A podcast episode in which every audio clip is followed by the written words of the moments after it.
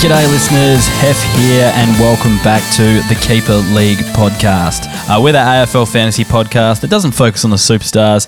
Uh, we focus on the lesser knowns and the guys that are going to bring you value in your Keeper Leagues. Uh, usually, right now, I am joined by Kaes, but uh, you may have heard on the socials that he has uh, perforated his eardrum, so it's a bit painful for him to, um, I guess, chuck a pair of headphones on and uh, talk at the moment. So, what we're going to do is I'm going to record the, I guess, the first bit and the questions at the end, and Kaes is just going to join us for the round rewind. So before we get stuck into the podcast, uh, we'll just uh, thank Remedy Kombucha for supplying us, us with a few drinks. Uh, I forgot to put some in the fridge for tonight. So uh, yeah, they're just sitting nicely on the desk here. If you're watching the video or if you're listening, you can just imagine that they're uh, sitting on the desk there, uh, ready to drink. Uh, hopefully, the ones in the fridge uh, cool down quite quickly. We can get stuck into those. Um, last week uh, last Friday was, we held our podcasters uh, keeper league draft. So we've posted the results for all the draft picks up on our website. So if you're keen to see how some of the uh, podcasters drafted in a keeper league, uh, check that out. There was some uh, interesting picks. Um, there was some surprising picks. For example, um, Reilly O'Brien was in our draft pool and he only went at pick two. So Matt Rowell went before him. So that was interesting from uh, Cam there. Um, but yeah, have a look and uh, see how we drafted, uh, rate our teams, uh, send us some feedback, and uh, yeah, would uh, appreciate that. So check it out. Uh, we'll get on to the breaking news, I guess. So no big injuries or anything on the weekend, but Alex Sexton. Um, He's done himself a hamstring, so it's going to be interesting to see how that happens. Apparently, he's going to miss uh, round one, but we could see players like, uh, I guess, um, two meter Peter, I guess, might be a bit more um, confirmed for round one. I'm not sure how that will benefit us on, uh, in keeper leagues or anything like that, but uh, he's one that could could come in. Uh, another guy that's uh, a bit injured at the moment, but that's Izak Rankine. But if he's apparently ready for round one, he could come in. Hopefully, it confirms Connor Budarick actually um, starts in the t- in the side because we know the fantasy talent that he actually could be. I know he's playing a bit of a different role to what he was in his junior days. Um, but yeah, he's still shown uh, signs in the preseason, especially in the first half of the game against Geelong. So it'd be pretty uh, handy if he gets a run, uh, someone to target in your drafts as well. Uh, Scott Lycett, uh, he came off in the third quarter, but he actually got injured in the second quarter. So uh, his score looked pretty bad, but um, yeah, he was actually going all right and scoring okay until he actually got injured. So he should be fine for round one, so we'll keep our fingers crossed there. If not, the obvious one is Ladhams comes in and uh, Westhoff does a brunt of the uh, the backup rucking. So that could be a, uh, possibility, but I think he'll be right for round one. And then uh, Taylor Adams, he um, came off with a, a uh, bit of a sore hip, so that uh, Collingwood uh, midfield is a little bit depleted right now. Um, there's talk of Sy coming in for him. I personally can't see that happening, considering he hasn't really featured that much in the preseason. Um, but I think it confirms someone like Rupert Wills uh, plays round one as well. So we know he's been a good points per minute scorer in the uh, over the years, but he doesn't get enough time on ground to be a serious contender for fantasy. That said, if he gets uh, enough time on the ground, you know, you get 60, 65%, that type of thing, he can pump you out an 80, which can be handy for a last midfield spot, but wouldn't be holding breath or wouldn't be, uh, you know, relying on him for a fantasy spot there. So that uh, is basically all of the news. So next up, Kaes will join us for the round rewind. We'll get that done, and uh, then uh, afterwards, I'll answer some questions solo. So yeah, here comes the round rewind.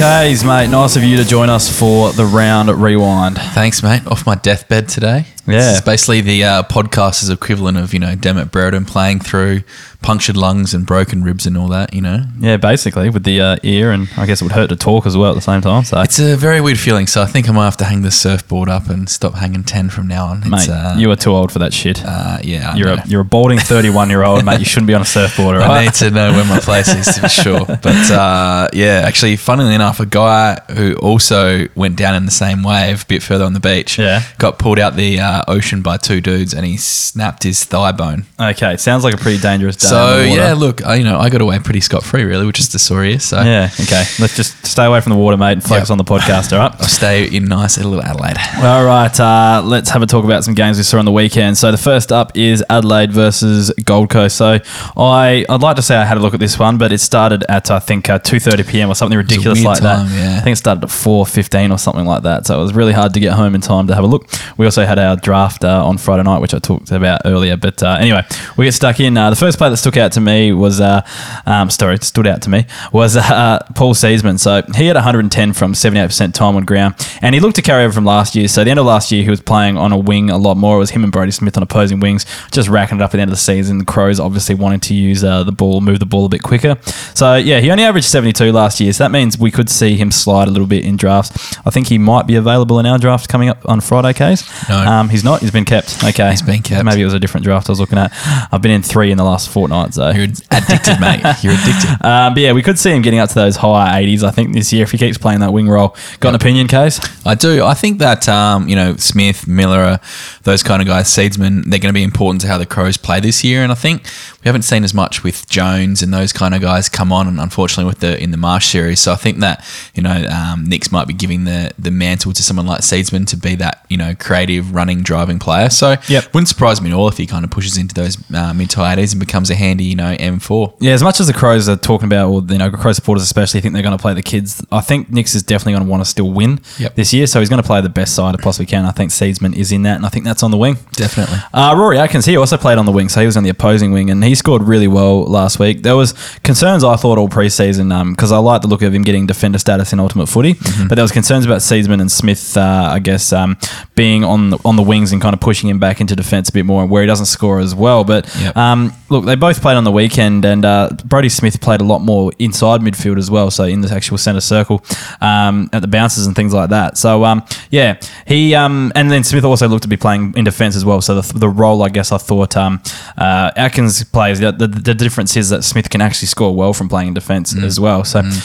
At the moment, it looks like he'll maintain his role on the wing, or at least he'll get a bit of a run there every now and then. And I reckon that makes him a reliable defender. What do you reckon? Definitely. Look, I think him getting back status is a massive tick, you know. And even if he doesn't really hit, you know, mid to high 80s, it's not really as a concern with the back status. I think, like, if he just maintained that that uh, mid only, almost like Seedsman, you know, him having uh, back status going this year, it's like a free swing for all coaches. So I reckon he can be more than serviceable uh, as a, you know, pretty handy defender for your team. So definitely one I'd be locking in if I could. For sure. Speaking of defenders, uh, next up is Bryce Gibbs. Uh, he scored 76 points playing defence, and he's another player you'll probably get cheap this year after the stinker he had last year. So, look, not 100% sold yet. He's still best 22. Could spend a bit of time on the twos because there's still always that talk about the Crows wanting to play the kids. I think if he's performing at the right level, I think he will play. Yep. So, um, look, I think he should be best 22, and if that's the case, he should be a handy defender this year. Yeah, I think he's going to start the season well. Otherwise, he's probably one of the first guys that's going to get chopped. So, if you are an owner, I think you need him to kind of come out the gates firing. Otherwise, you are yeah might be left with a bit of a dud this year. Yep, I agree. Um, all right, Zac Smith. So he scored 103 points. Um, he dominated O'Brien in the hit out, so he had 39 there. So that's a bit of a worry for O'Brien owners or guys looking at uh, picking him up in the draft if he was left in your pool. Um, but yeah, he had 70 last week as well. So he's averaged in the 80s before. I think in 2017 he averaged uh, 85 around that. So um, yeah, look, Witts um, is going to have a slow start due to the foot surgery I think he had. Um, they reckon he'll play round one, but I reckon they might play the both of them to share the load. Um, look, he might be in line for some games early as well as solo ruck if uh, Witts doesn't come up. But I don't see them, if Witts is fully fit, I don't see them actually playing two rucks. So I think he's a bit of a stopgap for the minute. Yeah. Um, so he's not probably one on my radar, but the score in the uh, Marsh uh, game was pretty impressive. I think he's going to be a handcuff if you've got handcuff if you've got Correct. Witts. But uh, you know, someone like two meter Peters in that side who can you know pinch hit in the ruck for for second ruck once Witts comes back. So um, someone you have to have, I think, as a, a Witts owner, especially with his slow start to the season. Yep, definitely. Uh, Jack Lukosius, so he went head to head with Tom uh, Lynch and uh, gave him a bit of a bath as well, which was pretty nice. So Lynch did uh, copy a head knock, but he played on. But um, yeah, look, Lukosius might be uh, a viable option as a defender, I think. Um, he takes intercept marks, which is, uh, I guess, his forte um, because he reads the ball really well, but he's also got immaculate foot skills. So they want the ball in his hands on the halfback. My worry is just when he will inevitably, well, I think he will inevitably be a key um, forward at some stage. Um, so I'm worried about his scoring drying up when that does happen because we know that role is not friendly for fantasy. For the time being, though, I think he could be handy. What do you reckon? It's interesting because I was looking back at the last year's prospectus and his numbers in the underage competition were really, really good. Like he was almost close to a 100 average player. Now, Yeah. I know that he was like a big dude in, you know, Yeah. playing against kids, and you know he's probably Kicking snags. kicking snags, and you know, but he's now jumped up that next level where there's you know uh, much bigger guys around him, much more experience. But I think that he's got like the actual, he's got some pedigree to him. So, you know, yes, I know you always get a bit worried about him going up forward, or but I think if he can maintain, you know, playing in defence this year, I reckon that's going to be huge for his scoring ability. Even if he does go forward when the Suns improve, Yeah. I still think he can be a you know a key forward that can be like a, a mid eighty average. You know, no worries. My issue is not with him; it's the game itself. Like he's definitely like going to be one of those Nick Riewoldt types. I think Yeah. it's just whether he actually finds some space to take a mark and kick a goal and that sort of stuff in the modern game. Yeah. I'm not so sure, but he could be the player that's good enough to break that mold. Who knows? He could be. Uh, Jack Boscays, I feel a bit dirty talking about him. Talk about him, please. 83 points. I actually own him in one of our leagues. We own him in Yeah. oppo- opposing leagues. Yes. Um, all right, 83 points. Uh, look, not great for a midfielder, Kaes, but the positive was he was playing across half back. Mm. Yes. So I think he's going to slip back into that role. He's uh, shown that he's not an awesome footballer, so he's not good enough for the midfield, um, but they'll chuck him across halfback. And I think he will become a DPP at some stage this season. So the Gold Coast midfield doesn't need him anyway. So I might not need to draft any defenders in uh, our Friday. Well, you know what we say, we don't bank on it, Kaes, but uh, look, it's looking the way it good. started. It's looking good at the moment. So I started. He's just ticking into. it, Don't worry. But uh, look, 83 points as a mid. Sure, it's not great, but uh, yeah, he's one that could be a real smoky for that DPP. For sure. Uh, ben Ainsworth, uh, the name that is on a lot of people's lips right now. So Mm-hmm. he had 77 points, but only played 55% time on ground. So he went at 1.1 points per minute in this game. So hopefully this score pushes him back under the radar because it's only a 77, but Mm. I think he's still going to be have a fair few watchful eyes on him somehow. Um, look, I've got a really good feeling about him this year. I think he's going to go next level. What do you reckon? Uh, lids off the box. I'm a Ben Ainsworth owner.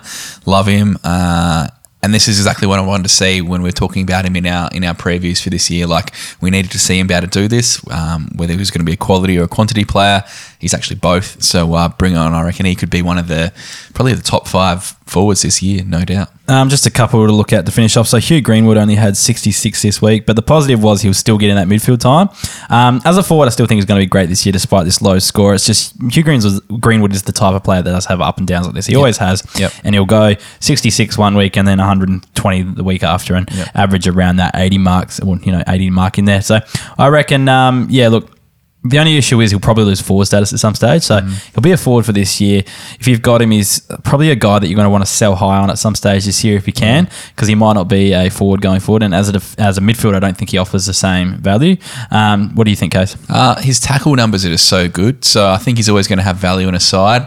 Hopefully, he still kind of sneaks forward for for um, uh, Gold Coast this year because I think he he'll probably he might still kick twenty odd goals, and that might be enough to keep his uh, his forward status. But um, look, I think if you got him this year, definitely holding him because there's a bit of upside with the new club. So um, you know, tackles well is going to be best twenty two there, and I think you know he could he could be quite a handy player this year, and yeah, maybe maybe just keep monitoring this year. Uh, before we move on to the Hawthorn versus Melbourne game, I guess Chayce Jones was um, disappointing, I guess, Mm. as well. So I don't think he's as much of a lock to be a fantasy breakout this season as Sucks, with all- man. I was well, excited. I, I flagged it because he just looks too tiny for a permanent midfield spot, and he struggles to get into the game at times.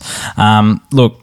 You know, I could be proven wrong still, but I just can't see it happening. Not this year, anyway. So, So I see Chayce Jones is in our draft on Friday. nah, not going near him. We're not going near him. No, I reckon he'll just play it forward this year, or he'll have stints on the wing, but not get huge numbers.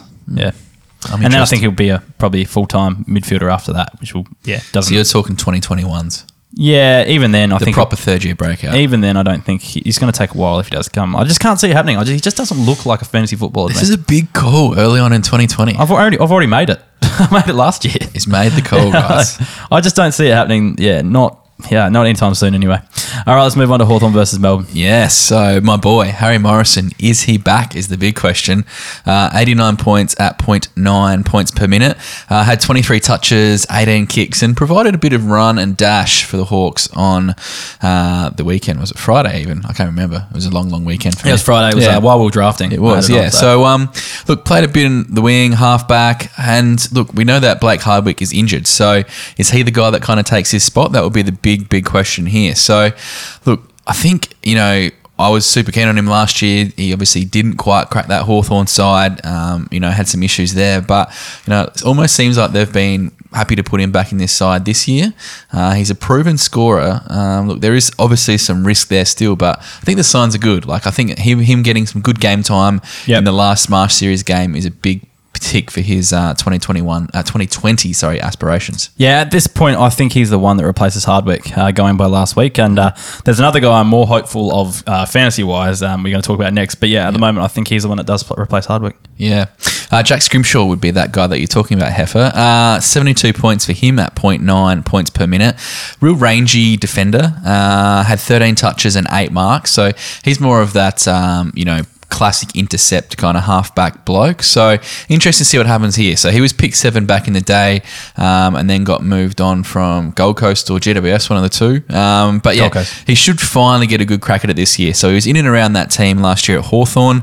Um, there's all there's a bit of hype coming out about him in terms of what he can do. Um, I think even the prospectus talk calls him the next Grant Birchall. So uh, smooth mover, really really good kick. So he, I think it's between him and Morrison as who kind of is that you know last spot in the back line. It might be both of them, but how they both go in terms of their their scoring, I'm not too sure. But I think for me, if he's going to be available in a lot of pools, he could be a nice little uh, you know mid draft pickup. I think um, you know no risk really taking him there, and uh, he could be one that could kind of push that you know high 70, 80 average, no dramas. I think. Yeah, no, look, I think the fantasy game, he's got a fantasy game, basically, this player. Um, it's just opportunity and I guess staying fit is what's going to be Mm. Yeah, his injuries biggest challenge. his issue. Yeah. Yeah. So hopefully he gets that opportunity soon because I reckon he will be a good pickup. Yeah. Uh, the other thing we learnt basically from that game is that uh, Jon Ceglar is the number one ruckman. So unless Clarko is punking us all and Ashton Kutcher is going to come out in round one and be like, nah, big boy's the bloody number one ruckman here, you've got to have Jon Ceglar. Now, he's one that might actually be available in a few, few pools. So he was available on our Friday night uh, keeper um, podcasters draft as a ruck forward. He's a super super good option. So he had 92 points, 32 hitouts. So even if you aren't a big boy McEvoy owner, I think he's a good guy to get. Not just to screw someone else in terms of their handcuff, but he's one that you could play either as your number one ruckman or as a forward option too. So make sure you get in here and steal him early. Like I'm talking first or second round here because he's got talent. He's still quite young. I think he could be the Rob of 2020. Now, I did a startup keeper league draft um, last week, and it's with a bunch of blokes I go to the footy with. They're not super, super fantasy nuts, but they do watch a lot of footy. Hmm. Um, guess where I took Jon Ceglar? Your last pick. No, not that late. I got him at pick 26. That's damn good. That's Intend to play him as a forward because I already have uh, other rucks Yeah. in line as well. So I've got him up, picked him up as my last forward, I guess. Um, I guess not many other people in the in the league had that kind of thought. So I think he can easily be, you know, the high 80s, low 90 average forward in your side, kind of like what Rowan Marshall was last season. I think he could be the guy this year. Yeah, his stats are really good. So Yeah. I think if he's around, you got to take him because you're not only going to screw someone else over who's a McEvoy owner. Uh, he's also going to be very, very handy if you side playing forward. I also picked up McEvoy too in that draft, but Just later on. Well, my thinking is, what if this experiment doesn't work, but McEvoy does get back status Yeah, in the meantime as Yeah. well? So then you got another guy who'll go back in the ruck and get around the 80 mark and back status. As long as one of those guys is playing, It's going to be very interesting this year. Yeah, very exactly. interesting. Uh, on to Melbourne. So Steve May, uh, he's back. So 97 points for him at one point per minute, and he's going to be, be available in heaps of drafts. So uh, 21 touches, which included 18 kicks and eight marks. So uh, was obviously completely hampered by injury last year. wasn't fit at all. Missed a heap of games, and I think he was pretty disappointed at how he kind of rocked up to Melbourne. So fit and firing. Uh, you know, when he was at Gold Coast, he was a high 70 average player as a backman. He just does everything right, takes a lot of marks, uh, kicks the ball pretty well. So he's always going to be kicking, marking, which is great. Uh, I think he's just going to be a very handy addition to any side. And I think you probably get him quite cheap as well because, you know, there's that, you know, key back stigma and he had such a stinker last year. But he's a much better player than what he suggested he was last year. And I think, um, yeah, it's like a D4, D5. I think he could be a real steal in some drafts. yeah, a couple of years ago, he was a high 70s uh, averaging defender, Mm, wasn't yeah. he? Yeah, so I think he can get back to that. He's definitely viable. Um, he tended to take a lot of kickouts at Gold Coast anyway, so that kind of bumps his scoring up a little bit too, I think. Yeah, so like with Hibberd um, doing that role on the weekend and uh, Christian Salem out, so I don't know. Like I think Salem's probably going to be taking a few more, but But there's, there's, a, still always a spread though. yeah, there he's is. one and of the May's he's one of the, definitely one of the guys yeah, that could do it. So um, more than handy this year, and I think he's going to be undervalued quite a bit. Uh, Michael Hibberd. So had an absolute day out, but just don't think about it. 115 points, uh, 25 touches, and 13 marks. Now that sounds amazing, but I don't think Hibberd got anywhere near a ton last year and was absolutely stinky. So Christian Salem was out last week. Uh, it was Crook. He's going straight back in that side, and Hibberd keeps going back to that, you know, um, you know, whatever scrap kind of pile He's at Melbourne who plays. He's a locked. He plays more of a lockdown type yeah, thing. so he's not going to be that guy who's scoring those points. That's Christian Salem's role. Um, look, there's going to be a few more better options than him at the D's. Uh, my boy Hef kind of got uh, sucked into Hibberd last year when he was on the scrap heap and. Uh, took him in the draft really, really early, which was all a laugh. It was but the third uh, round. yeah, Yeah. now that was a bad call. But uh, yeah, look, he's he's getting past it. Don't get too sucked into that score. Um, it's not going to happen each week. Yep, learned my lesson. I was hoping he'd bounce back to the 2018 numbers last year. Didn't happen. So, um, yeah, look, I'm not going to go near him again unless it's like super late. He's actually pretty good cover to have because he does play quite He a bit. He plays most weeks. Yeah, and he, can, he does have the potential to be a good fantasy scorer. It all depends on the role he actually gets, and Yeah. doesn't look like he's getting a fantasy friendly one anytime soon. I don't think so. And lastly, Adam Tomlinson. So it's probably highly unlikely that he's going to be around in many keeper drafts. But if he is around for some reason that you know you, you don't keep too many, I think he needs to go early. So he was always threatening to do what he did on the weekend, but uh, his game was absolutely huge on Friday. So 32 touches, 10 marks. I think it was 137 points. I'm quite keen on him this year. So even if you are starting up a new keeper league, I'd be kind of uh, looking to take him in my side. Now we do know that mids roll thick when you're starting up a, a keeper draft, and you can kind of go a bit later on them. He's one that you know might really sneak towards the back end of the draft, and I think he's awesome, awesome value to take uh, in there because I think the role that he's going to play at Melbourne is much more fantasy friendly than what he was getting at um, GWS, and he's got all the tricks to be a good fantasy scorer. Yeah, I think at GWS he was thrown around in a lot of different roles that didn't really suit him. I think at Melbourne he's just going to play pure wing, and uh, yeah, that'll really suit his fantasy game. So we should see him as a pretty reasonable fantasy scorer this year. Right, I have your beloved Port Adelaide versus the Bulldogs. Yeah, had a look at this game on Saturday afternoon. Um, few players to talk about. I know there's one guy you're going to be pretty keen to talk about uh, Yes. from the Dogs, but uh, we'll wait till we get to that. No, no, no, so, um, can we start with that? Oh, let's do it. Yeah, why Yes. not? So let's talk about. We'll start with the dogs. How's that? Yeah. Um, we'll go with uh, Tim English to start with. All right. Yeah, so come look, on. he Come on. went huge. Tell me about Kaz, it. Tell me but about I want to give you. Don't get too excited because It's too late. Lycett was on 25 at quarter time, Yeah. and so it was pretty much neck and neck. All right. Yeah. Mm-hmm. Then he's rolled his ankle real early in the second quarter, and he could, basically didn't jump for the rest of the game. So uh, every time there was a ruck contest, Lycett would run and try to come across the line and just body him out. And English actually looked like a good tap ruckman because he was just jumping over the top of him because he could actually jump. Oh, yeah. So it just meant he absolutely dominated this game in the ruck. Um, yeah, basically English was just all over the top of Lycett before um, Lycett came off injured because it was so obvious he was just he was cooked. Yeah. I think he had 25 in the first quarter and then 10 for the next quarter and a half and then Jeez. came off. So Yeah. it was that yeah that done. So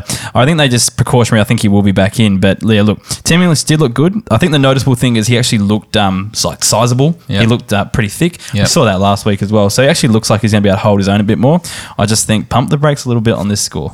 No, this is Tim English here, man. And then he rucked against Westhoff for the rest of the game as Yeah, well. well, so. who's a great ruckman too. So you know, Oh, yeah. um, chips in. You know, like don't worry about Brodie Grundy if you're talking number one picks in a startup. Tim English. All right, uh, let's talk about someone else because I'm sick of talking about Tim English.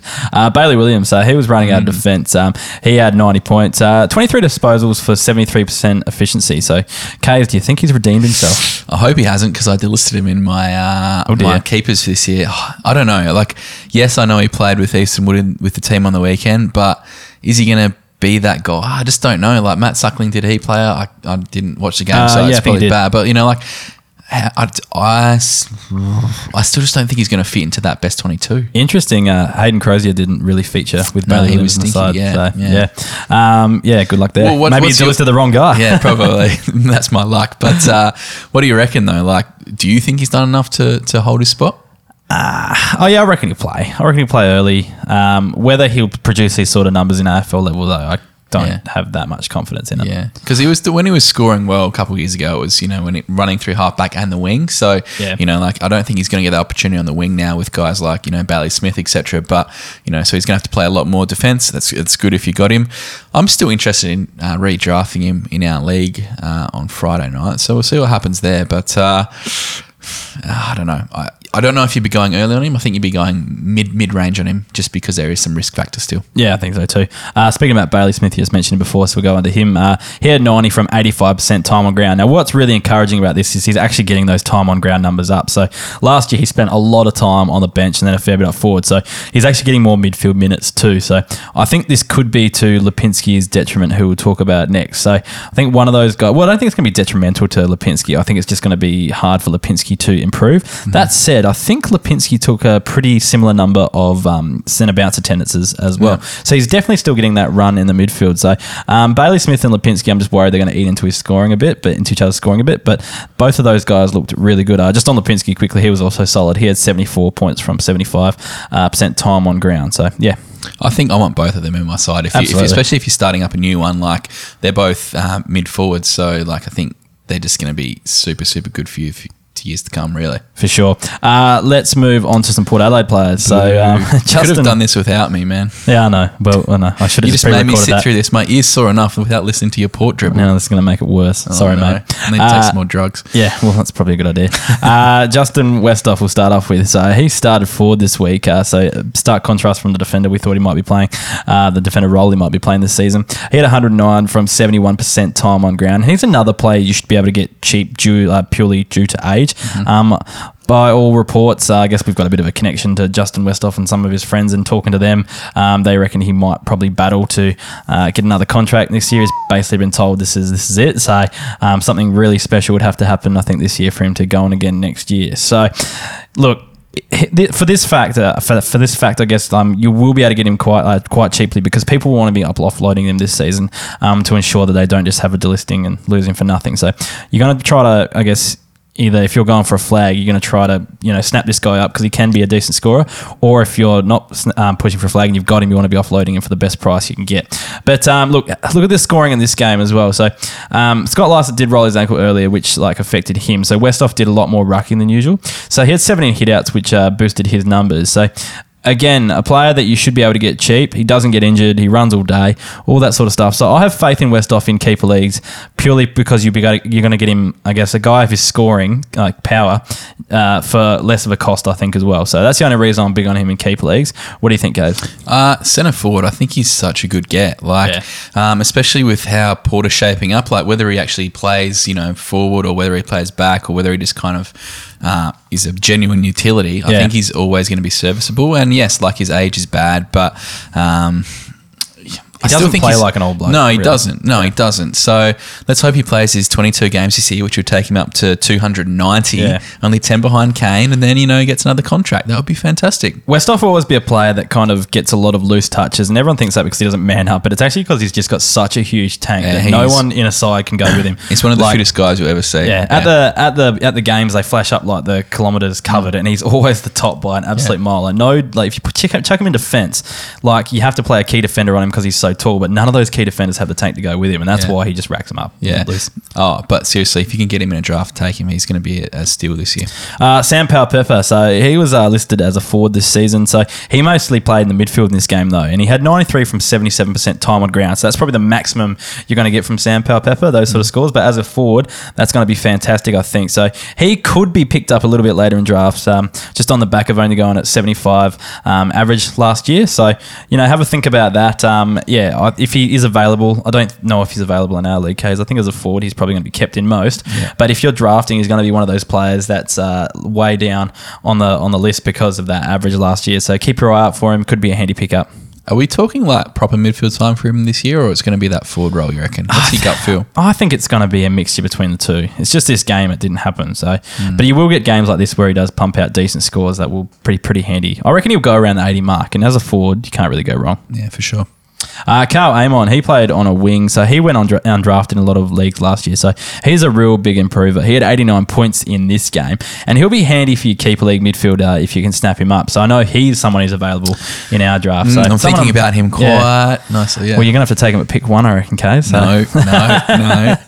no, I don't know. I don't know who. Like, I haven't actually had a good look at. I haven't really ranked who's going to go in the Matt first Rouse round. pick one, by the way. I know that. So, um, Kaes has got Rao in our draft. So I've got pick four. So I'm just trying to having a look at uh, where, where I think people are going to go. So I don't want to give too much away because I know our league will be listening and someone will try to screw me over just by taking who I want just before me. So, um, yeah, it's going to be interesting to see. that, Hef. Oh, yes, you would. Um, moving on, Charlie Dixon. Uh, he was on fire again. So he had 62 from 63% time on ground, going at 0.8 points per minute. Um, look, he injured his groin and didn't take, uh, take part in most of the second half, but I think it was more precautionary as well. He should be right for round one. I've got a good feeling about him this year. Uh, a couple of years ago, 2017, when Port made the finals, he was absolutely immense because he was taking marks, he was kicking goals, which is unusual for Charlie Dixon, but also as well, he's a really good tackler because he's actually quite uh, agile for a big fella. Mm. So he gets those plus fours every now and then too, or then five because of the free kick, and then turns into what nine on top of that. I'm Yeah. not really good at maths, but yeah, sorry, eight on top of that. Um, so yeah, look,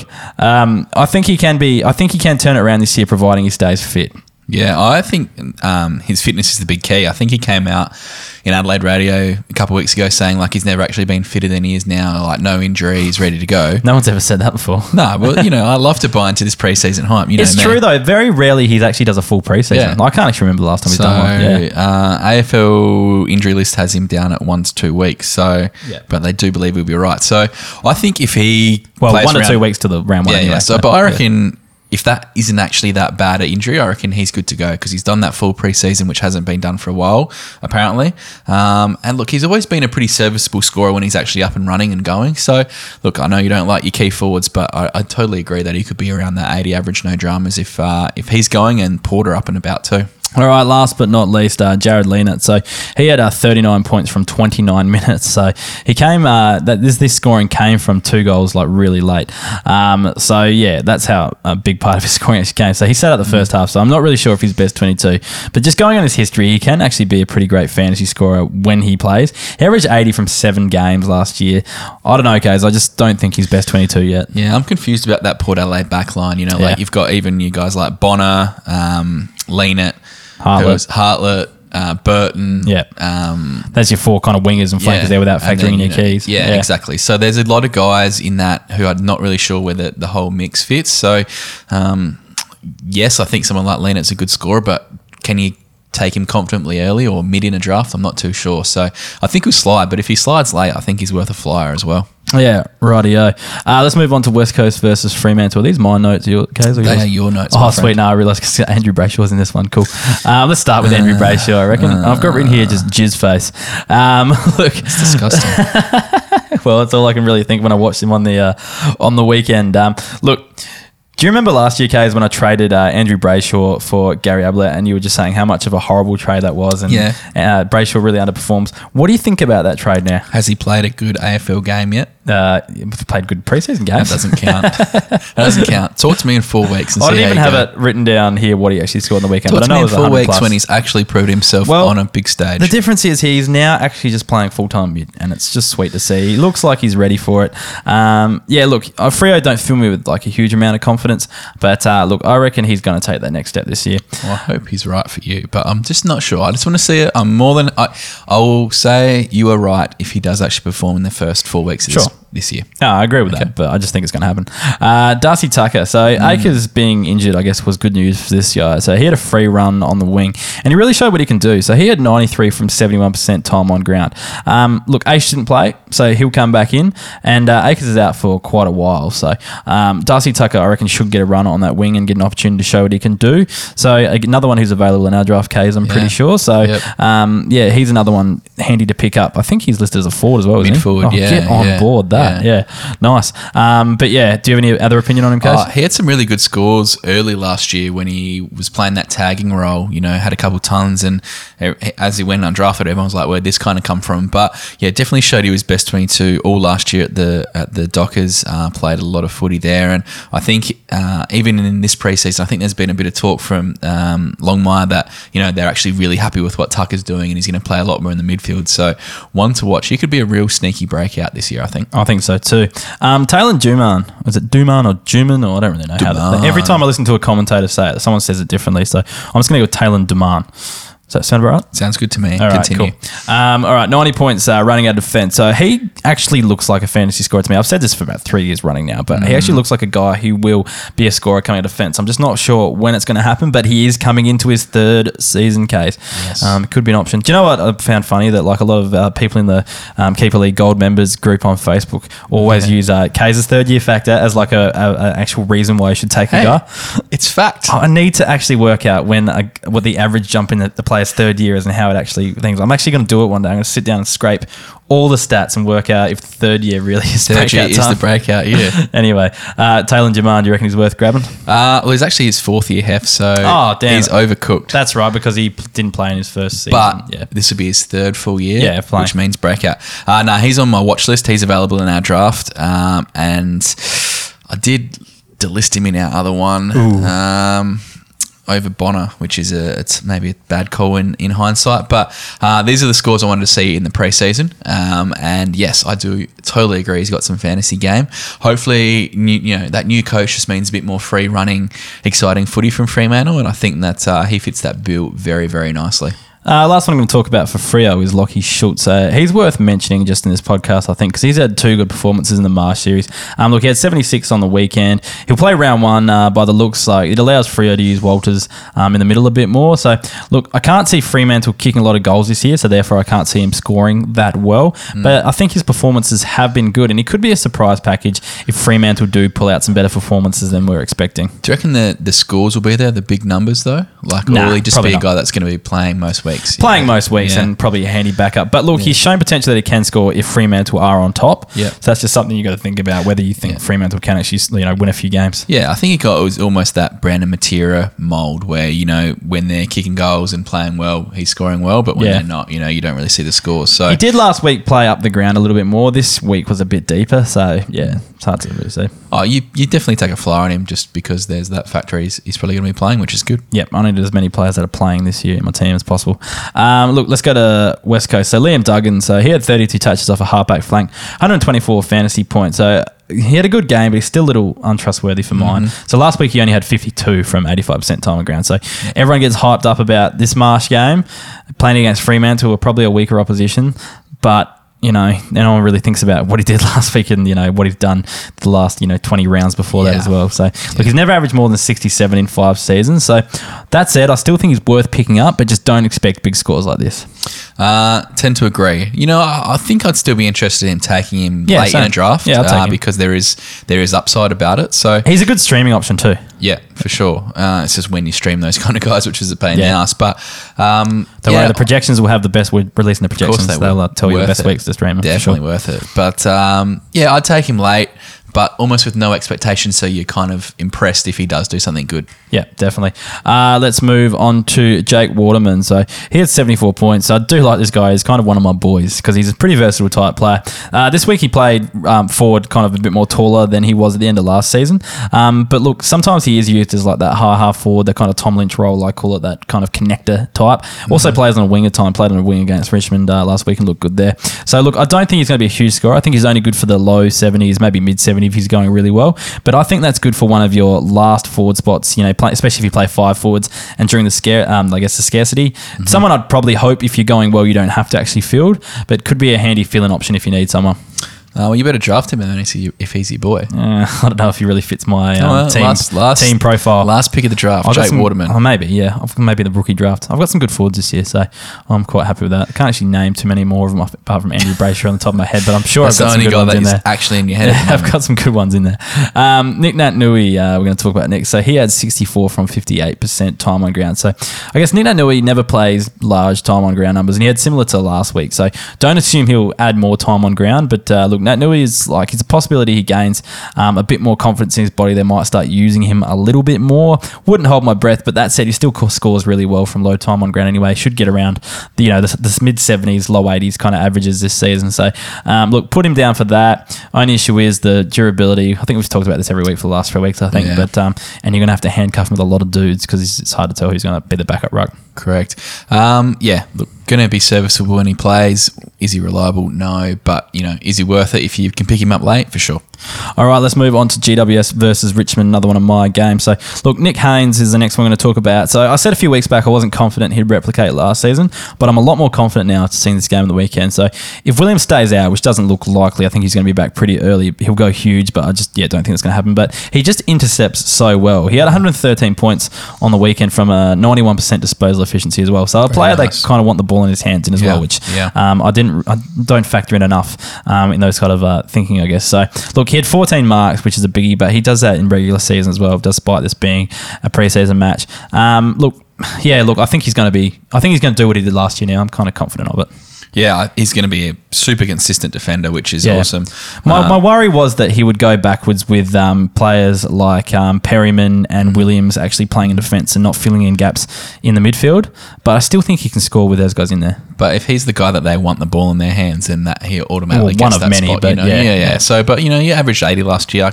There's no reason he can't do that again. I don't think. I think the same. Yeah, I think we'll get there.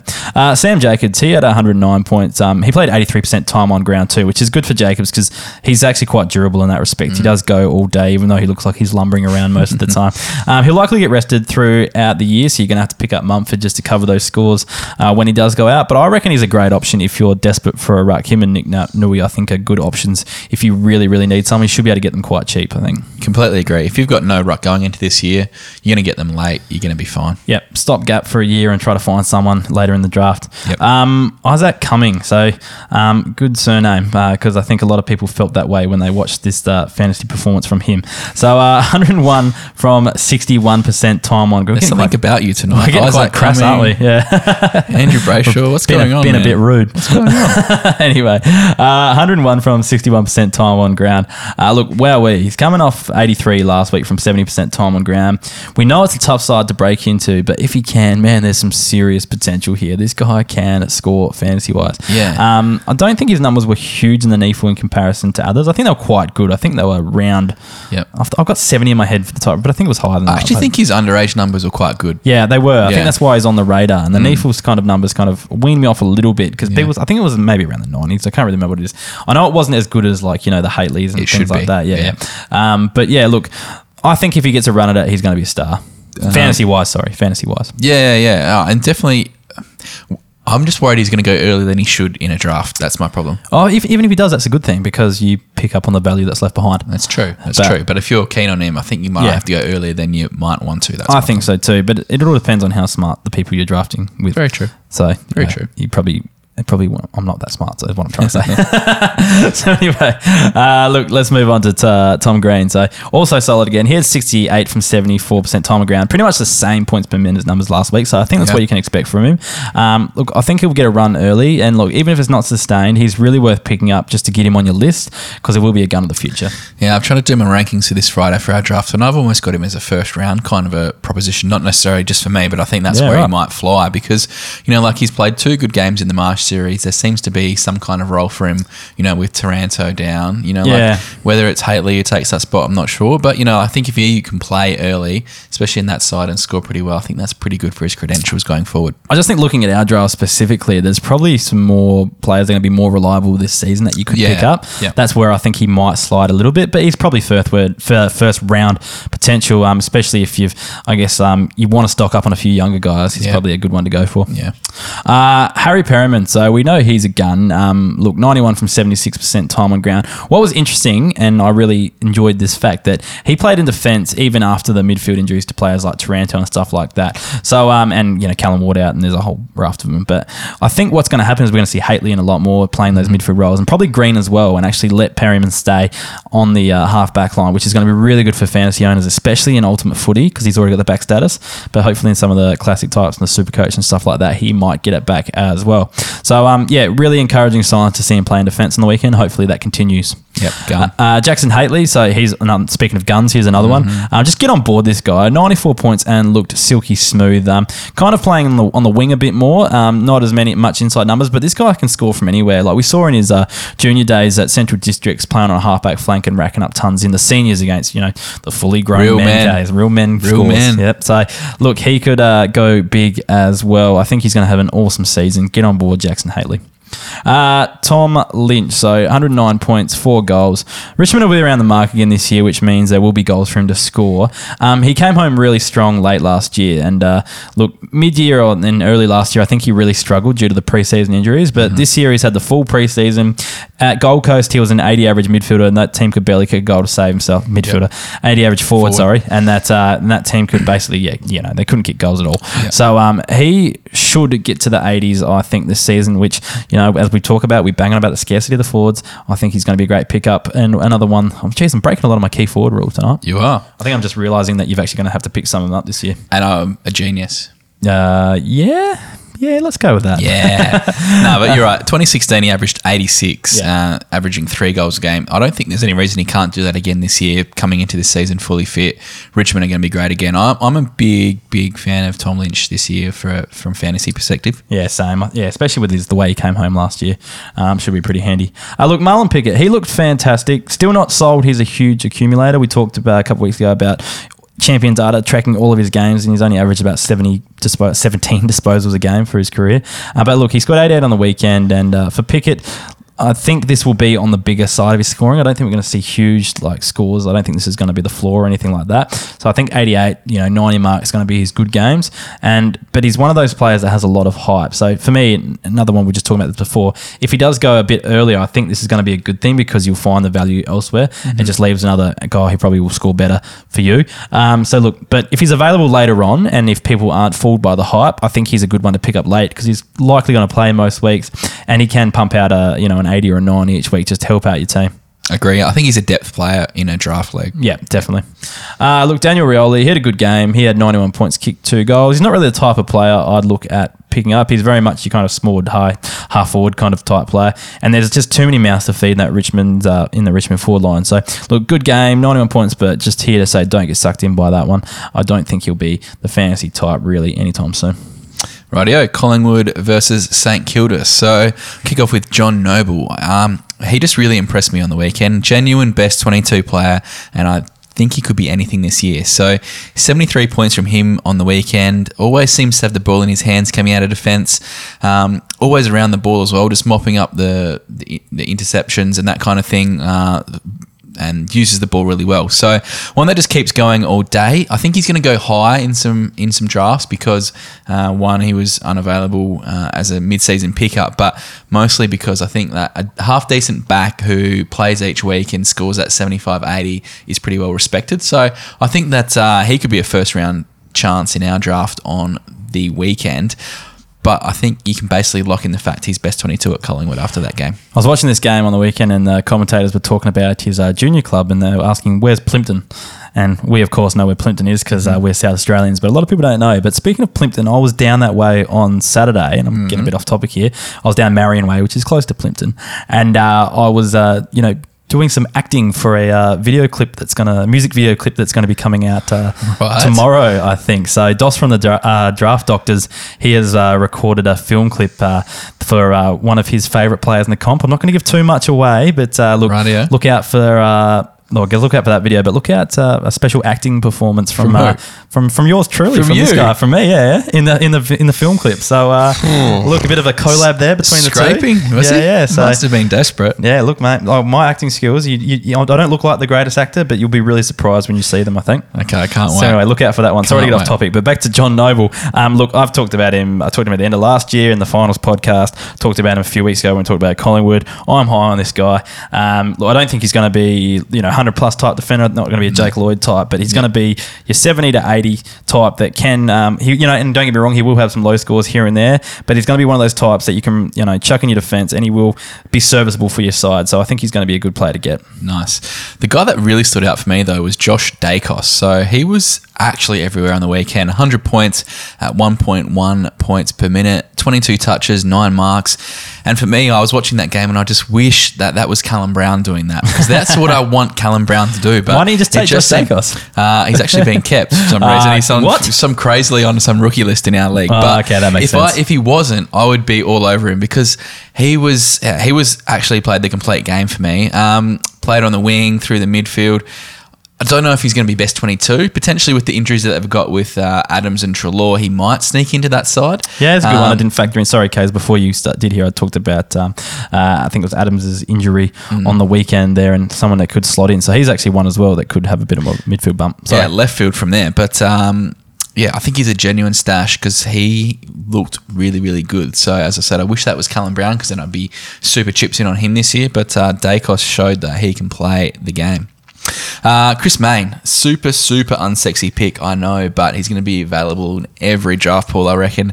Uh, 31 years old and no one wants him, but uh, averaged 78 last year and had a last five of 92 points. Now, he's gone 113 and 98 in his two Marsh games uh, and running at one point per minute on Sunday. Now, the Pies love him. Uh, obviously, no Treloar and Adams, uh, so I think he kind of just definitely slots in, not into the midfield, but genuinely cements his spot in that side as that natural leader, the experienced player there. Um, you know, I reckon he could even go, you know, a second or third round pick in a in a keeper draft If because he's going to be an yeah. 80 average player, no dramas whatsoever. yeah, you'd hope so. Um, look, oh, you remember when they said about Chris Mayne when he signed that The thing? worst- One point four million dollar four year deal or whatever. And it was the worst ever trade ever or whatever. Yeah, it's just been extended on that deal. Like, really? They're not the same money, but Yeah. he's, had an extension a year out before his contract ends, so he's playing again next year. So that's how highly they rate him Yeah. at Collingwood. So he's definitely going to play each week because he's one of their better players, I think. Or he's definitely, well, I don't know if he's a better player, but he's definitely integral to their side. He's been so- really, really good. Yeah, yeah, So I reckon he's, yeah, I reckon if you're contending, you get him in your third round, it's going to be a good point scorer for your team. And these are the type of players you've got to pick up if you're gunning for a flag, I think. It's what I found when I won mine. I had to pick up so many of these types that you just don't really want to have in your side, but they're going to perform the way you need them to perform to get over the line. Correct. Uh, Ben Long, he was really impressive too. So basically, chalk and cheese from last week, where he was a bit disappointing. Uh, had lots of speed and class off the half back line. Uh, 89 points with 24 touches. Unfortunately, there was 17 handballs in there, which we don't like to see, but uh, can forgive him. Uh, seven marks as well. So I think that the Saints really want to play him. There seems to be this big push externally. I think that they want Ben Long on their half back line, but I still do have my doubts. So um, if he keeps those handball numbers up, that's not great for a half back flanker. And it seems that um, St Kilda seem to have a million halfback flankers too. So That's true. Um, it is his speed that's the big factor there, and he, he looked quite good on the weekend. But um, whether he's exactly best 22, I'm not sure. The other issue is that, not necessarily it's an issue, but he's listed as a forward in uh, fantasy. So um, while he's probably going to play back lines if he does play, um, he's going to be a forward. So that might be handy DPP if it does come throughout the year. So Probably if you, will, are, yeah. if you are banking on that, it could be a chance. But whether we see these scores each week, I'm not too sure either. Now, the next guy, okay, is Ben Paton. I think you picked up stupidly early in the uh, podcasters draft because I was expecting him to not be picked up at all. Uh, what do you mean? He's a gun. he started off really well as well. He had 66 points. Um, he was actually really in and around the game quite a lot early on. Uh, a lot of ball off that halfback line. My issue was he had a lot of bombs out of defence, which kind of just went to no one or you know a big pack. And I don't know if that holds you in good set, especially when there's lots of competition up for spots. But uh, I think he's still handy enough, and I it's tough to gauge that back or the whole of St Kilda's best 22, I reckon. But uh, they seem to have played him in those last two games, so they're obviously a bit of confidence with what he can do. Uh, we'll see how he goes. But uh, if you can get him late, which I think I did, Hef, I didn't go early on him. It was like 15, pick 15, which Yeah, I think out of is 20, still which is stupidly- fine. It's still early. It should be the last That's pick. rude. It's the 35th player on my list, man. That's Hold on. fine. Who did I pick up in round 15? Charlie Dixon. Yeah. Hell yeah. I think Anyway. no, that's a good pickup. I can't even bag that. But Yeah. uh, look, I think he can be handy, uh, even if it's just like see what happens. But uh, a late pickup, but uh, could be handy nonetheless. All right, keep going. And lastly is Tim Membrey. So backed up his big game from week one with a respectable 86. So week one had 138 points with four goals, and week two had 86 points with one goal. So took 12 marks each week, which is absolutely huge. And I think he just likes being the number one forward up there. So another one who's probably going to be available in lots of drafts because no one likes to keep these kind of players. But there's plenty of upside. Like he's only 25 too. So if he can become one of those forwards who can average, you know, 80, 85 this year, he's almost borderline keeper. Now, that is quite crazy to say for some of those guys, but we do know that the forward pool is uh, pretty shallow this year. He seems to be enjoying what's going on at St Kilda. They look to be improving a bit. He could be one that just comes out of left field and could be a real handy forward this year. Another key forward I'm happy to take this year, Kaes. Another Um, one. Yep, I'd definitely be happy to have him aside. Just again, the scarcity of forwards, you've got to take blokes like these. Um, yeah, and I think as well having a, I know he had Bruce around him. Well, Bruce rarely played last year, but having a few players around him, like um, I guess King, and then also Ryder, who will pinch up there, and then Rowan Marshall will play a bit up there too. I think it just takes a bit of heat off him as well because he's got definitely got the potential to shine. I liken him to um, a bit like Jay Schulz back in Port Adelaide back in the day. So not the best key forward in the league, but someone who's going to get a lot of goals and be a handy contributor to fantasy wise. I think. Yeah, for sure. Uh, Carlton and Brisbane, the next game that night, uh, Charlie Cameron, he just went bananas um, and actually showed what he can do. So 1.4 points per minute, which is absolutely crazy, which was 144 points, uh, kicked five goals, two, had 21 touches and eight tackles. Now, he was a mid 60s average, and he has been for the last four years. And he's actually only ever scored three tons, which I kind of found hard to believe because I thought he'd have a few big games in there because he has kicked a few bags. But for me, he just interests me that little bit. So we know he's a freak. Yes, I know that the good scores have never been there, but he could be a super super handy late pickup late because you know that he is probably going to score against the weaker teams because he's going to kick those goals. And if you know that you can bank on someone who's going to get you an 80 at least, you know, um, when you stream him in for a particular game, I think that's a nice little pickup. And, and, you know, people kind of have those players that they don't go near because, you know, their numbers don't kind of add up to what they should be. But um, I reckon CC could be very handy this year. All right. Uh, yeah, look, someone on, you know, those small forward types, but like he's looking pretty handy. Kicks, I think he's just going to kick a lot of goals this year. And I think that's just what's going to boost his scoring up, I think, naturally. Yeah. So, yeah, if he can get dangerous and kick, you know, two or three goals a game, I reckon he's going to be viable. Yeah. Uh, Zac Bailey, I think he really cemented his spot for round one. Really impressed with uh, his game on the weekend. Um, wing or halfback flank, this kid can play. Had 64 points at 0.8 points points per minute. Sorry, um, I really liked his dash and drive, and I think the Lions look really good with him in their side. Uh, a lot of upside with him, especially on a wing. Uh, there probably might be a bit of a squeeze in terms of who plays in that wing halfback role for for the Lions, but um, you know I think he was really impressive on the weekend. He's a back centre in um, Ultimate Footy. I think he might be one who could just really trend upwards this year. Yeah, I- look, I'm not. I think he's a really good player, and I think he's cemented his spot in the best 22. I'm not sure where I sit fantasy wise, but I think over time he will progress, and I guess that's the point of the keeper league, isn't it? It is. It is, Hef. All right. Um, Grant Birchall, speaking of keeper leagues, uh, probably one that hasn't been kept. Another old guy, yes, I know, but his uh, numbers were too good to not talk about tonight. So he had 70 points at 0.9 points per minute, uh, 15 touches, which included 11 kicks and a goal. Now, I know I talked about him, um, I think it was late last year, about what he can actually do when he's fit. He's got all the ability, uh, just needed that preseason to get fit here. Now, he's going to be a smoky because there's going to be people who will just go, nah, too old, don't want a piece of him. But when he's at his best and fit, he's a genuinely good 80 average back. Now, I kind of think he might be around that best 22 mark at the Lions, but uh, as I said, I don't think he's going to go super early or even at all in some drafts because because of his injury history. But if you can get him really late in the draft, I think he could be a very very nice smoky. Yeah, I seem to remember him getting injured on the weekend. Did he hurt himself or something? I don't think so. I think his hand. He came off with a hand. I remember him on the bench holding his hand, but I think he might have came come back on. Too many that. touches. No, he actually just copped something. So I was a bit concerned with that, but I think he actually did play out the game by the look of his score. So um, look, he could be all right. But yeah, I think another one if you're gunning for a flag, a good one to pick up to have in your defence. Yeah. Uh, Will Setterfield, he disappointed me greatly last year, but actually impressed me on the weekend. Now, he seemed to be everywhere around the ground, which uh, is very unlike him. His disposal does let him down a touch, but I do think he's basically penciled himself into round one. So the pressure's on for guys like him. He needs to deliver. Uh, was only a 67 average last year. Uh, is a mid only in 2020, which makes him a bit of a risky proposition. Could even be around in a few pools this year. So I think if you can get him kind of like around three to four, I reckon that's a good, good uh, spot for him. Had a lot of potential as a kid. Obviously, had lots of injury issues uh, coming from GWS over to uh, Col- uh, Carlton. Sorry, I reckon this is his year to shine. He was quite good on the weekend, and I'm quite interested to see what he can do this year. Yeah, in the back half of last season, he, averaged, he went around the 70 mark. I think 70.6 yeah. from his last 10 games. So that's handy enough to have in your side, I think, as bench cover or your last forward F5 type thing. So yeah, he might play some uh, play a role in some teams this year, I think. Now we're talking about super unsexy players, and Levi Casboult fits God. that bill perfectly. One of the Now- grossest players out there, really. No, no, not at all. Not in terms of fantasy scoring, just looking at him play, really. not the nicest ball drop, yes. Yeah. But uh, look, if you look at Carl- Carlton's list, they've got no Harry McKay, no Charlie Curnow, which means he's going to be playing for sure up forward. Caleb Marchbank and Lachie Plowman were injured on the weekend.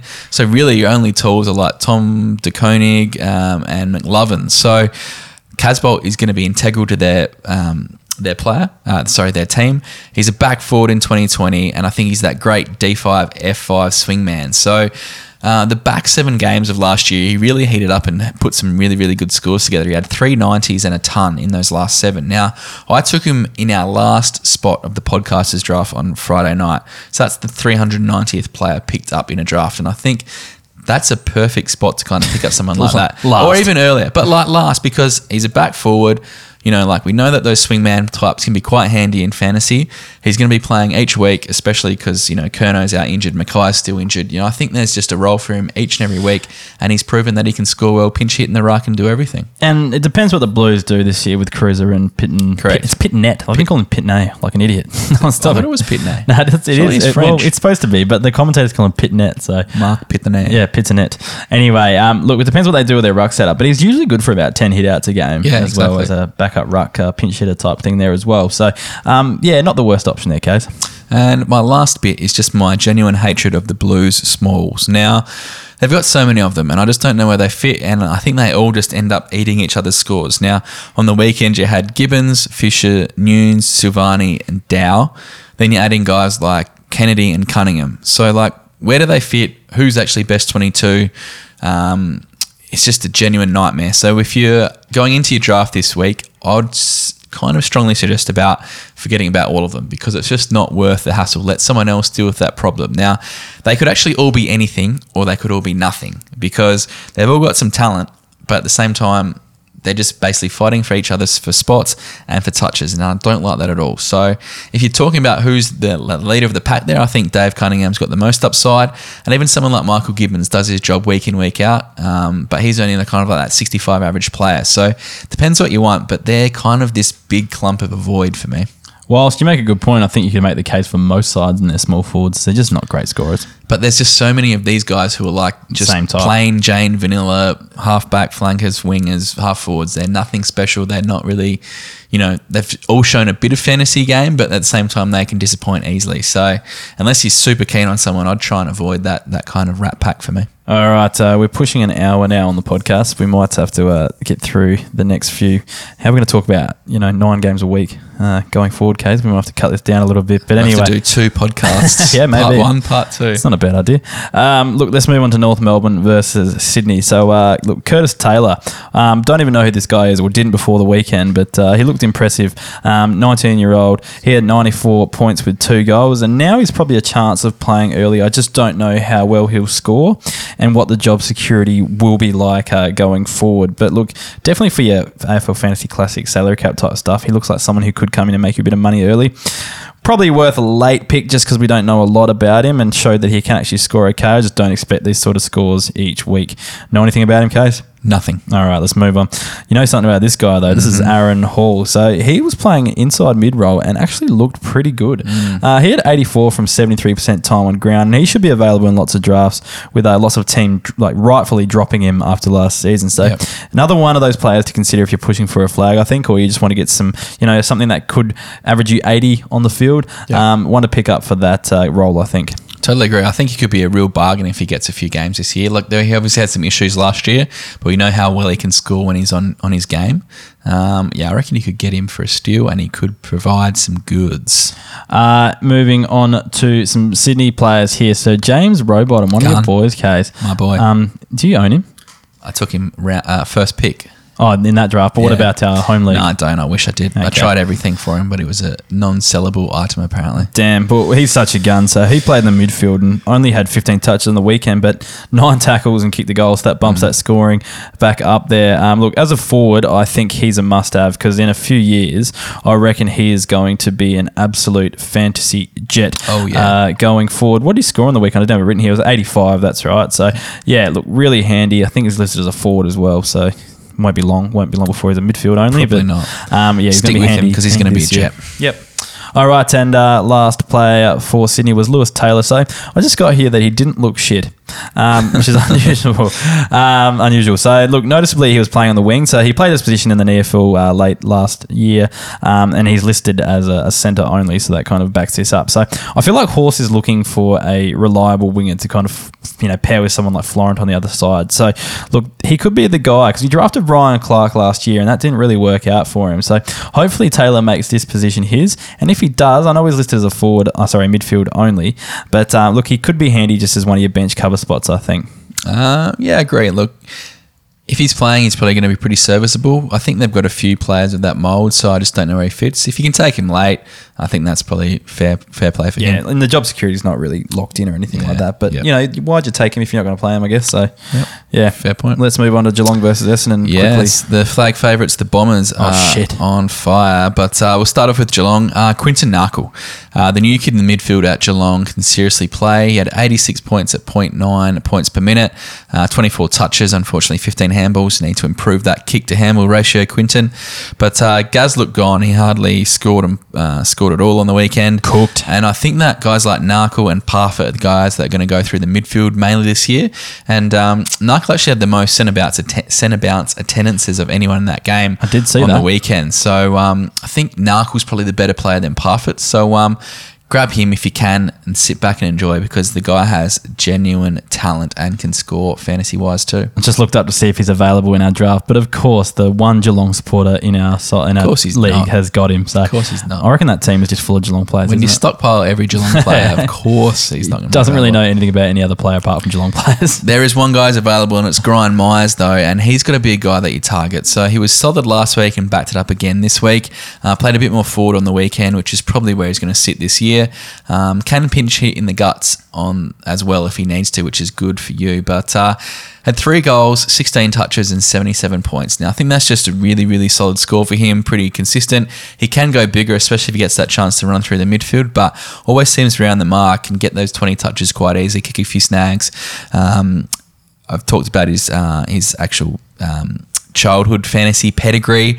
Uh, if the Cats give him the uh, keys to the midfield at all, he's going to go bananas. But uh, as a forward this year, uh, he's someone you want to take early, I think. And I know how keen you are on this guy. He's Mm-hmm. available in our draft, so I might have to another one. I might have to take to dangle the carrot in front of you, Kaes. You just may. get a few trades this way. Um, but nah, look, I don't think he's going to get that midfield time that you kind of keep talking about. I think he's solely going to play it forward, but he'll average in the mid seventies, maybe low eighties in his prime one day. Um, but that's handy enough for my team. So yeah, I'll be looking at him. Uh, Zach Tuohy, the last one for the Cats. I think he's back. He looked pretty good on the weekend. Um, I know he's 30 years old, but he actually had a full preseason this year. Last year, which was his worst year for quite a while. I think he averaged 68 there. Um, really dropped off with uh, the injury coming into that year. He had 80 and 85 averages in his last two seasons, and I think he could get back to that in 2020. He went at 1.1 points per minute and really used it quite nicely for his 97 points. Now, I did kind of write him off last year, but I think that that was basically a or came down to purely uh, a fitness thing. Uh, he's fit this year. Definitely got a spot in that Geelong back line, especially while someone like Jordan Clark continues to develop. And uh, I think he's going to be available in a few drafts. And as a backman who can probably push that 80 again, I think he could be a very, very handy acquisition to your side. Yeah, I just don't know where I sit with him because at, the, at stages last year he kind of looked like he might be on his last legs and could battle to find himself to get you know get back in the side. So hopefully that changes this year. I'm just a bit worried that he might be one of those older guys who is forced out by season's end, which could be catastrophic if you need him for a grand final or something like that. So. Yeah, I still think there's still plenty of life left in him. If he's only 30, he's not like completely written off for me. Like that's still young enough to Ah, Yeah, I just yeah. By the end of last season, he just wasn't looking like he was up to scratch fitness. as much. He's Yeah, fit. He's yeah. ready to go. Hef. I hope so. Let's move on to some, some players. Oh, speaking of guys who are ready to go, hello, hello, Tom Cutler. He's arrived, ladies and gentlemen. Uh, played the last half in the twos uh, before backing up for the first half in the ones. Why was he playing in the twos if he's going to be playing in the ones? Because he wanted to share the love between both Essendon and VFL and Essendon AFL. Like he's a man of the people. Oh, God. Anyway, but he dominated when he came and played the ones. 45 points at 0.9 points per minute. So much run, drive, and carry. Uh, had eight kicks, five marks at 82% disposal efficiency. Lock him in. Genuine scorer. Gets his chance at the Dons. He's going to play round one, and it's going to be Tom Cutler's season. I'll ask the question again. If he's a lock for round one, he's going to be gun. Why is he playing in the twos? On the same day that he's playing, going to be running around. I don't know what you know. Maybe it was a fitness thing. Maybe it was like you know. Why didn't he just play a full game in the ones? because he's too good, and Essendon and uh, Ben Rutten are big on fantasy, and they want him to kind of slide in drafts. You've got to admit that's concerning, right? It is weird, but he took his opportunity and took it. I think Tim Watson said that he's going to be an absolute jet at Essendon. Oh, I hope you're right. But like, like, I think like you know his points per minute scoring on the weekend was great because he only played a half. I guess it's it is an impressive score, but I just find that weird. He was playing in the twos. All right, Tom Cutler round one. He's playing. Lock it in. Okay, hope so. Yep. Just take my word. He's a gem, guys. He's an absolute gem. Uh, Mason Redman. Speaking of absolute gems, he could be become. He could become two G for P. Hef. What do you I- reckon? I agree. I um, I acquired him in the offseason. Class, poise, composure. I've got him in both of our leagues now. I just realised. Um, had 80 points at 1.1 per minute, uh, 10 kicks, 5 handballs, 6 tackles. Just looks a complete package. Uh, very um, classy out there. You've got your speed of Saad, McKenna. Uh, Redman just kind of adds that bit more, you know, one pa- not one pace, but uh, bit more football awareness, I suppose. So if you can get him now, get him before it's too late. Uh, It's too late, Kaes. It's not too late. no, I've got him. I've got him in. I know you leagues. do. I'm talking about the listeners. yeah, but it's too late for you. I'm saying not everyone cares about what's happening in your life. You know, this is the, the show for the people. it's too late, mate. You can't get him. I won't get him. Um, no, sorry. I just want to, yeah, I just want to kind of chime just in. wanna rub it in. No, no, I do, I do think he's going to be a gun. Like he just looks like the fancy type. He kind of reminds me of like Brendon Goddard. I think not like Mm. Yeah. you know as he is right now, but you know an an emerging kind of Brendon Goddard, the same kind of play that similar role. So Fair call. pretty happy that I got him for trading Nic Naitanui for him to a guy who was desperate for a ruck. So Okay. good get. What works? And lastly, speaking of rucks, Andrew Phillips. I think he's going to be the number one ruckman at the Dons this year. Uh, Belcho just can't get his body right, and Phillips is more than handy around the ground. Scored 66 points with 14 touches and 17 hitouts on the weekend. Uh, he's proven that he can score when he's the number one ruckman. He did that at the Blues when Cruz was down last year. Look, he's 28, so he's not necessarily one that you can build your team around for the future, but he's still going to be handy enough for a few years, especially while someone like Sam Draper develops at Essendon. So um, if you want the cover, I think he's going to be one that you can get for cheap and uh, should be quite a decent scorer this year. Yep, I reckon you're the same. I reckon I think sorry, I think the same. I think he'll go around the 80 mark uh, this season um, if he plays uh, consistently, and then yeah, I think he'll hand the baton over to Draper either late this year or you know at the end of next year. Um, I think Draper's the kind of number one going forward for. So if you're drafting Phillips, make sure you grab Draper as well. I think, and if you do grab Phillips, then there's not going to be many people interested in Draper. I don't think as well. So grab him late if you can, but I think that's a pretty good handcuff option. I know there's Bellchambers in there, but uh, I don't really see him playing that much anymore. Do you? I do not. No, I think Phillips is going to be handier.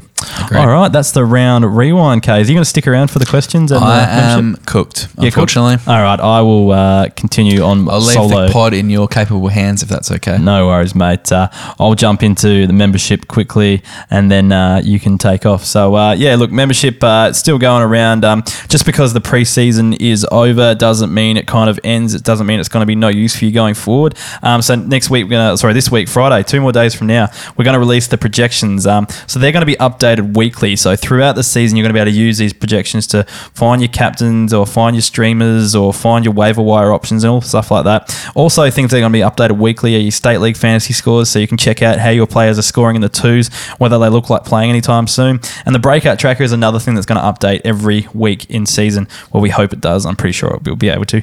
But um, yeah, look, that's going to uh, you know update every season. So as opposed to last year, we only released it at the start of the year and mid-season. Now we're going to update it every week, so you can track how all the young players um, and people that haven't played 100 games yet compare to the best players in the competition, and that'll rotate as well. So it'll measure it against the best players current in the game, and that'll keep chopping and changing as well, so you get a more accurate reading. So should be a pretty handy resource this year. So if you're not on there, um, you're going to need that because otherwise people are going to take all the breakout contenders off the waiver wire before you get to them. So make sure you're on top of that. Um, each week we read out some gold members that have signed up. Um, we read five out each week because we just got too many to do uh, in one hit. So this week we've got Harley Philp, Henry King, Damien Clemens, uh, Michael Boland, and Roy Davey from Destroy from uh, the Traders Podcast, AFL Fantasy official uh, DT Talk. So again, the pros are signing up, so must be doing good things, Kaes.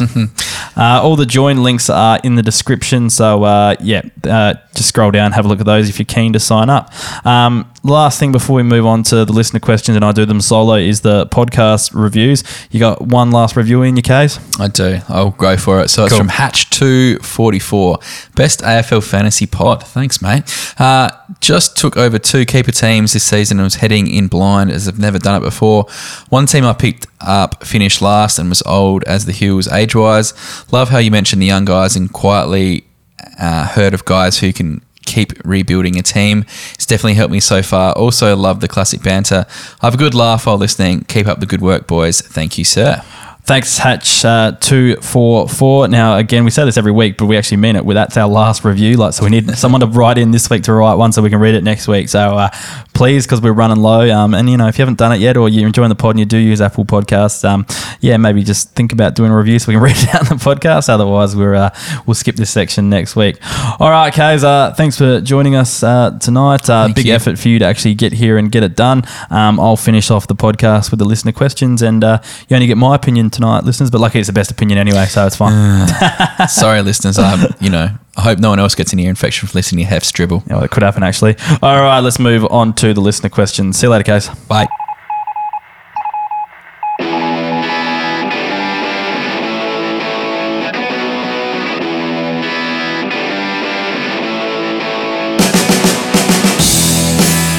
All right, uh, Hef flying solo here. I've just cracked myself another uh, remedy passion fruit kombucha, and I'm going to get stuck into some of the listener questions. Uh, yeah, big effort by Kaes um, to actually get here and do that with the um, the ear problem. So good on him for doing that. Uh, it's disappointing he can't stick around for the rest, but uh, completely understand. So let's get stuck into the questions. So Paul Vincent he asks, who do you prefer, Reilly O'Brien or Rowan Marshall? Um, look, I personally prefer Reilly O'Brien, despite the poor showing on the weekend. Uh, Kaes has written here in the show doc, show doc he prefers uh, Marshall um, just because he reckons Ryder isn't going to stick around that long. Marshall be better going forward. I just think last year that uh, the Saints weren't super happy or didn't seem super happy with his ruck work, and I think that's why they've got Ryder is to kind of find some sort of replacement or you know some sort of chop out that's going to be better in the taps and things like that. So I guess we'll see how it pans out. I know Marsh was great around the ground, but I just don't think they're super happy with his ruck work. But we'll have to wait and see. Um, I could be wrong on that too. And it could be different under a new coach as well. There might be different standards or might be different belief in him. But just something to think about. I reckon Reilly O'Brien's a better get. Kaes reckons Rowan Marshall, so go figure. Just flip a coin and hopefully it comes up okay.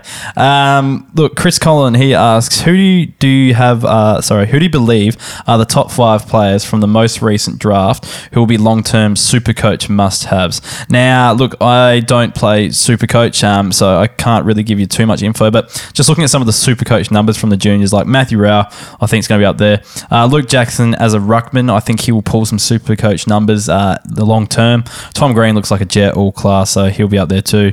Um, look. Deven Robertson, I know there's always talk about, well, I always heard there was talk about um, his disposal and things like that, but looking at his junior numbers as well, awesome super coach numbers. Blokes like Hayden Young are going to be all class. Caleb Serong too. I think Hayden Young in particular for super coach more so than AFL fantasy because I reckon he's a quality over quantity type. Um, so yeah, I reckon some of those players would be some of the better super coach must haves going forward. Um, Next question are the Tapsmen. So, how many Suns is too many Suns? So, Brodie, Ainsworth, McPherson, Greenwood, Weller, Touk, Rowell, etc. All outstanding pre-seasons, but what happens from here? They can't all average 85, can they? Um, look, I reckon it's probably a bit too many, but that said, I don't know who you get rid of. Um, I would be happy to offload Touk Miller, I reckon. And uh, just looking at the rest, look, Brodie, um, Will Brodie. Is he best 22? Is he not best 22? Does he have a decent fantasy scoring role in the side? I know he was good at the end of last season. I think without injury, he would have been fine. He's one I'd consider trading that the price is right. Same with uh, Touk Miller. I just don't see where he fits in the term big scheme of the, uh, I guess, the Gold Coast midfield and how um, strong it's getting with all the kids. Plus, he tags a little bit and can get stuck up forward too. So if you need to get rid of any, I reckon you'd probably consider getting rid of uh, Will Brodie and getting rid of uh, Touk because you should be able to get something pretty decent for Will Brodie and uh, Touk Miller Miller. I just don't know if he can um, just maintain the scoring with all these kids coming through in the midfield. That's all. Um, at Jamie Mott, so looking to pick up a speculative free agent from the pool in a 10 team league. Um, Lukosius, Perryman, Battle, Cerra, Rowbottom, Marshall are all not drafted. Um, is there anyone that jumps out to you that will break out this year, or is it a year too early? Keep up the good work, guys. Mate, there are so many breakout candidates in there. I reckon Perryman for mine uh, would be my go to because I'm confident that he's going to um, keep that back status going forward because I think he'll play in defence slot this year. Uh, Kaes is pretty keen on uh, Rowbottom, but that's his boy. Um, I don't mind Rowbottom. I just think uh, without forward status, he just becomes that little bit less valuable as, say, someone like Perryman. So that's someone I would go from there. I'm just going to pause from a, uh, for a quick uh, refreshment. Just give me a second. Uh, doing a lot of talking by myself here. It's uh, with no one to give me a chop out. It's uh, a bit difficult, but we'll move on to the next question from uh, at TWR412. So, would you think with 15 keepers that keeping four Suns is too bold? And I say absolutely not to that. Um, look, I kept five Port Adelaide players when I was uh, in a 16 keeper team and won the flag with those. So my five were uh, Wines, Boak, Westhoff, Pittard, and Ryder uh, were my five keepers there. So um, look, I think you can, as long as they score well and they don't kind of eat into each other's scoring too much, like they play in different areas. So some are forwards, some are defenders, some are midfielders. I don't think it's too much because I think they can all score together. You got to worry if you've got say you know all five of them in the same midfield. That'll probably hurt you. But I think if they're split up a little bit, they'll be fine. Uh, Burns. So Will Brodie done enough to get that on ball roll. Um, look, I didn't see the game because uh, I thought you know the AFL thought it was a good idea to start a game at 4:30. Um, but look, sounds like he went okay. Does has he done enough? It's really hard to tell with all those young uh, midfielders coming in. I think though he will play early just by the look of him. I think his efficiency was actually quite good um, on the weekend as well. Don't quote me on that because I can't quite remember, but um, I can't remember the numbers um, specifically. Actually, I can look them up right now. Let's have a look with Will Brodie. Um, winner eighty four percent. So a big thing. Sorry, seventy eight percent with Will Brodie, I think in the past um, he kind of burnt the ball a lot more and didn't really have much of a uh, contested uh, game as much. So I think he's kind of worked on those things quite well. I think he's fought enough to work his way to the side, yeah. So I reckon he should uh, have some sort of a role. But I think he's a type of player, as soon as something goes pear shaped, Stewie Dew will be pretty hard on him. We're seeing he's a bit harder on Fiorini as well. So um, look, monitor that one. But I think for now, he's probably in the best 22. Uh, Ross Taylor, so your top three breakout players. So um, for mine, I think Andrew Brayshaw is right up there. Uh, Dan Houston, I probably have Dan Houston one actually, and then Brayshaw after that. And on top of that, I think Jackson Hately um, from there. I think he's going to have a big season, and I'm really confident that GWS are going to yeah not bring those midfielders into the midfield. Uh, sorry, not bring those defenders into the midfield like they did last year, and they're going to play blokes like Hately and play blokes like Green and give them a run through the guts because I think that's what they desperately need is just a bit of a injection of youth. Um, so I think um, that you know, and that kind of thing will get into the next level. I think so. I think uh, those three there, Houston, Brayshaw, and Jackson Hately, are going to be the top three breakout players. And Jayden Short, I think, is going to be one that's very, very close as well. I just couldn't fit in my top three. Uh, Greg Mays, he asks, uh, which first and second year under the radar players have impressed you this season, and could it be worth a speculative bench position in a long term keeper league? So under the radar, I think so. Guys that aren't, uh, you know, everyone's talking about on the keeper league channels um, going around. I think second year players for mine would be um, Tarryn Thomas. I think he's a bit under the radar because he's probably not going to be a huge fantasy scorer going this season, but he just looks like a fantasy type for mine. Um, Schultz is someone that could be okay, um, you know, if he develops the way I think he might. Um, Darcy Fort as well. For, I know he's not a, he's not a he's a mature age pickup last year, but he was doing some good things on the ruck on the weekend. I think everyone else. Um, that you talk about are kind of well and truly on the radar. So I think those guys, you know, blokes like uh, Rowbottom or, um, you know, players like that, Jackson Hately, they're already kind of out there. People know about those. But I think for those guys, um, you know, late picks, I think they're going to be good pickups there. First year, I think someone that not many people are talking about a lot is uh, Caleb Serong. So I think he would be a good uh, late pickup if you can get him as well. So yeah, because I think he's just got good fantasy numbers, a bit of a fantasy game. Uh, last question comes from uh, at Russ2468. Uh, what's your favourite kombucha cocktail? So um, look, I tried the blood orange with gin, but uh, I wasn't a, a, a huge fan. I'm not really, I don't know, I don't really like alcoholic beverages apart from beer.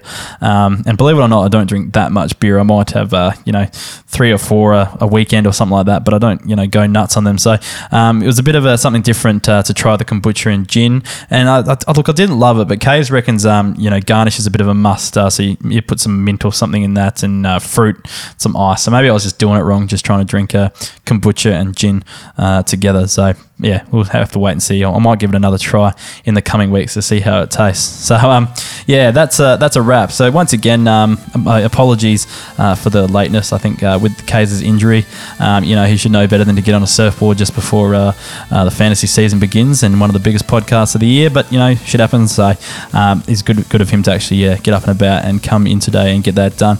Um, yeah, basically, check us out in our socials at Keeper League Pod, uh, Facebook, Twitter, Instagram, all those. Uh, check out the membership stuff if you're keen, and make sure you check out uh, Dos from the Draft Doctors, his music video that's coming out on Thursday this week. Um, yeah, you might see a familiar face in the film clip, so uh, yeah, that should be pretty fun. All right, listeners, uh, we'll be back next week. We'll talk through our Keeper League teams and then go through some projections and stuff like that for the season.